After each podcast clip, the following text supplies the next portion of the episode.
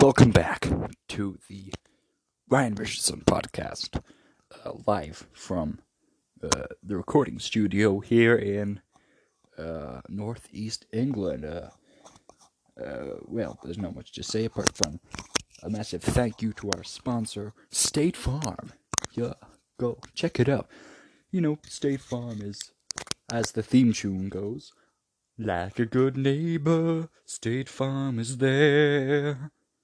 Which was often a dream of mine to buy State Farm and maybe change the theme song so it goes like, like a good neighbor, State Farm is there. You know, it's, it's a lot more catchy and, and uh, people might uh, people might invest and I become richer. And I can buy my life back and my wife and my children. Joanna, if you're listening, please come home. Welcome to the Ryan Richardson podcast. Uh, I'm still here in my uh, recording studio. I've rebuilt my house after that horrendous event with the ice jackal and the spirit who lives in my kitchen now lives in my shed and he still follows me around and he's still very, very frightening to me. Anyway, we've uh, we've had some stories uh, sent in from from viewers, some uh, some fans, if you will, and I'm gonna read a story out. This is word by word everything they've said. So the first story is from Samuel, who lives uh, a few streets down from me. I, I can't say where in case you uh, find him and maybe murder him for sending in this amazing story. He's given me full permission to read this out uh, over the podcast, and I'm going to do it right now. Uh, when when it when, when I find it, of course, you know, because this thing is, is awkward. You know, it, it sometimes it doesn't let people record and in a over. So uh, so yeah, it, yeah, okay, okay, we're on, we're on. So it starts. My mom's boyfriend died, and she was having a little girl with him, but had to get an abor- abortion? Jesus. Because it was best, and she had a weird feeling something was going to happen. The one time she took a photo of the garden through a window, and I was stood next to her, and in the reflection you could clearly see her then, me and this little girl with pigtails in. Wow. So basically, what, what Sam is saying, Samuel is saying, is that his mother had a child who was never born, and her spirit still lives on in the present day. And when a photo was taken of Sam and his mother, the little girl uh, was meant to, you know, there's there's a little girl in the photo, and, and he seems to think that this is the, the his sister who was never born, which is very spectacular story, very heart wrenching story, and uh, I truly appreciate that, and I'd like to know what you think about that, because uh, you know, I I uh, I'd shit myself, quite frankly, I would shit uh, if that happened to me. I've not experienced anything like that before, but hopefully it, it never happens. The next story again is from Sam Samuel, the same guy, and it starts. The woman who used to own my house died. We have lived there for years now, but very few. Wait, what? Shit, I fucked it. Let me start again. Beep. The woman who used to own my house died, and we have lived there for years now, but every few months my mother has to do this weird spiritual cleansing thing because the smell of the woman comes back and fills the whole house.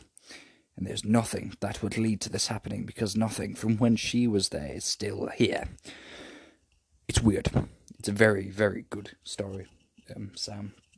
Uh, one of many I've got to tell you about. But to be fair, if this woman smells nice, where would you want to get rid of it? Um, this woman could smell of shit, of rat piss, of anything, fags. Who knows? Could it could be anything um, yeah, it, it's very strange that you had to do a spiritual cleansing because that's that's very, very ex- out of the ordinary. Um, yes, that's great. And uh, we got the last one from Samuel as well.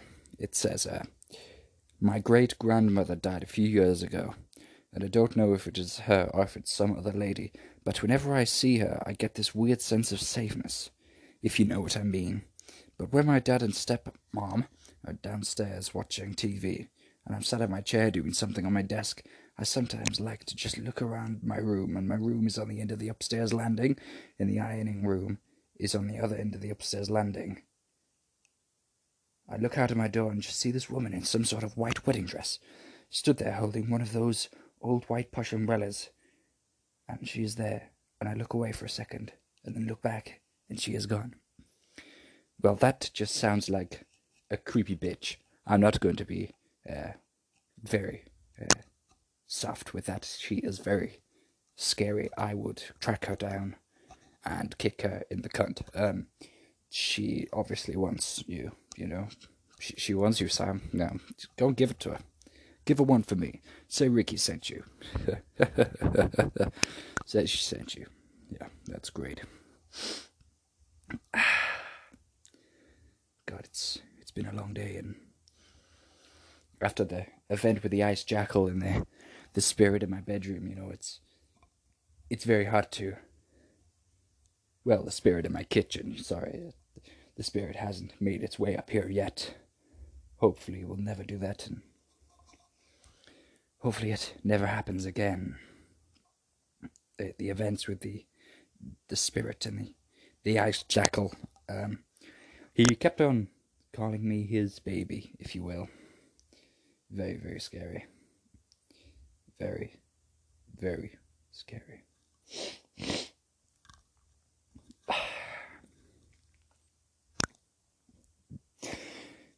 We've got another story. Um, this one's from Izzy. Um, it goes I was in the car with my dad, going to pick my grandma up from work when I was about seven years old. Uh, we were going past some place in, in the town, and I looked out the window, and there was a girl stood in the middle of the road. She had pale skin and a black dress.